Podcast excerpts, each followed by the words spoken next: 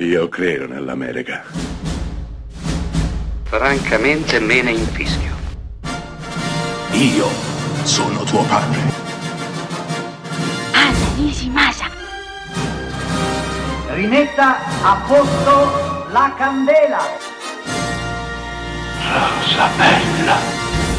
Nel 1972 John Burman dirige un vero e proprio film simbolo. Prende un manipolo d'attori, tra cui spicca ovviamente Burt Reynolds, per la prima volta senza baffi sul grande schermo, e utilizzando l'escamotage narrativo più vecchio di sempre, un gruppo di amici decide di scendere in canoa un fiume e quindi fare un weekend avventuroso, decide, dicevo, di mettere invece in scena una lotta, una guerra, senza esclusione di colpi, tra l'uomo e la natura.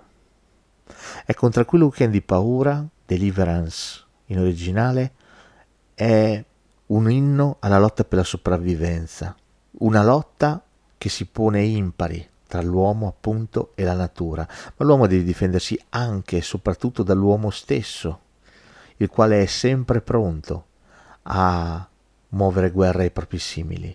E in mezzo a tutto, dopo tutto, a restare indisturbata e indifferente sarà sempre e comunque lei, quella natura selvaggia che non possiamo permetterci di domare.